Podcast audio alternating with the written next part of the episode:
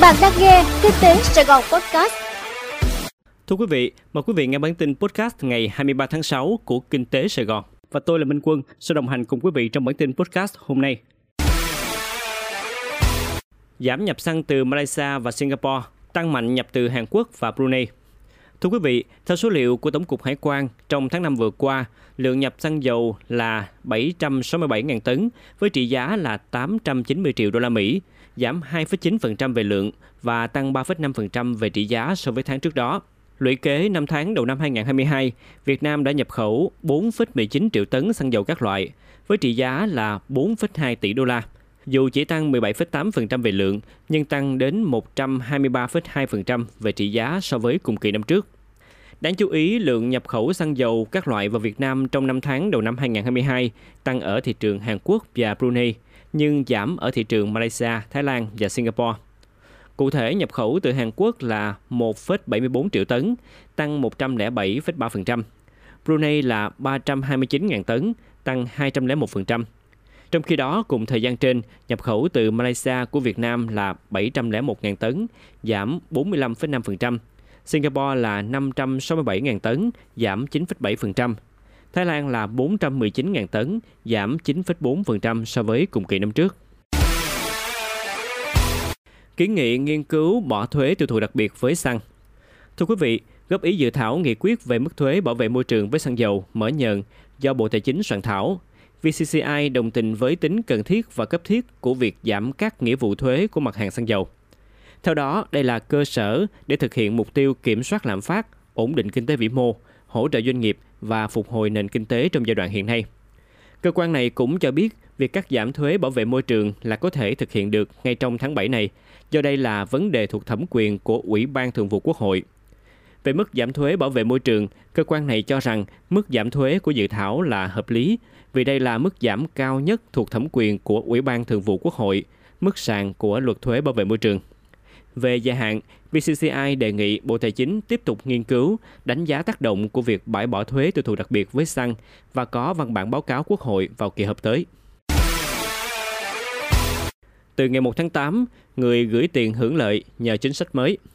Thưa quý vị, Ngân hàng Nhà nước vừa ban hành thông tư số 04-2022 quy định về việc áp dụng lãi suất rút trước hạn tiền gửi tại tổ chức tín dụng chi nhánh ngân hàng nước ngoài. Cụ thể, nếu rút toàn bộ thì lãi suất tối đa bằng mức lãi suất tiền gửi không kỳ hạn thấp nhất của tổ chức tín dụng đó theo đối tượng khách hàng và hoặc theo loại đồng tiền đã gửi tại thời điểm khách hàng rút trước hạn tiền gửi.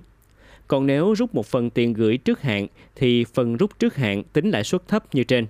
Phần còn lại vẫn tính theo mức lãi suất thỏa thuận trước đó. Thông tư có hiệu lực thi hành từ đầu tháng 8.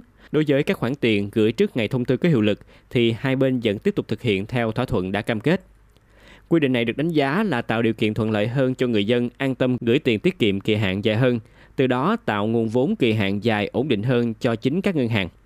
Tuy nhiên, do người dân dễ rút hơn nên có xu hướng rút ngay khi cần thiết.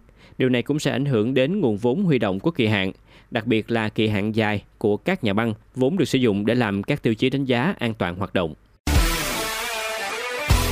Phẩm chất gạo Việt Nam có sự dịch chuyển theo chính sách mới của nhà nhập khẩu. Thưa quý vị, tại hội thảo khơi thông dòng chảy hạt gạo Việt Nam diễn ra vào ngày 22 tháng 6 ở thành phố Cần Thơ, ông Phạm Quang Diệu, giám đốc công ty cổ phần phân tích và dự báo thị trường Việt Nam Agromonitor cho biết, trước đây xuất khẩu gạo Việt Nam phụ thuộc rất lớn vào thị trường Philippines, Indonesia, Malaysia và Bangladesh với các hợp đồng tập trung cấp chính phủ.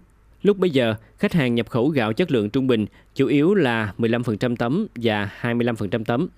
Tuy nhiên, khi Philippines, thị trường mua gạo lớn nhất của Việt Nam hiện nay, chuyển đổi cơ chế nhập khẩu từ tập trung chất lượng trung bình sang cơ chế giao cho tư nhân nhập gạo chất lượng cao, đã tạo ra cú hích rất lớn cho ngành gạo, mà cụ thể là sản xuất lúa gạo của Việt Nam đã có sự dịch chuyển lớn từ sản phẩm cấp thấp sang chất lượng cao, lúa thơm. Cụ thể, vụ đông xuân 2018-2019, diện tích sản xuất lúa IR 50404 là sản phẩm chất lượng trung bình, chiếm khoảng 21% tổng diện tích sản xuất của toàn ngành, thậm chí những năm trước đó chiếm đến 30-40%, trong khi giống chất lượng cao OM 5451 chỉ chiếm 5% và đài thơm 8 chiếm khoảng 17% trên tổng diện tích. Tuy nhiên, con số tương quan ở vụ đông xuân 2021-2022 này, giống đài thơm 8 chiếm khoảng 26%, OM18 chiếm 13%, OM5451 chiếm 8%. Còn giống IR50404 đã giảm xuống còn dưới 10% trên tổng diện tích sản xuất toàn ngành. Ông Diệu nhấn mạnh, đây là bước dịch chuyển rất quan trọng và thành công từ phía sản xuất của ngành gạo Việt Nam bằng lực kéo của thị trường.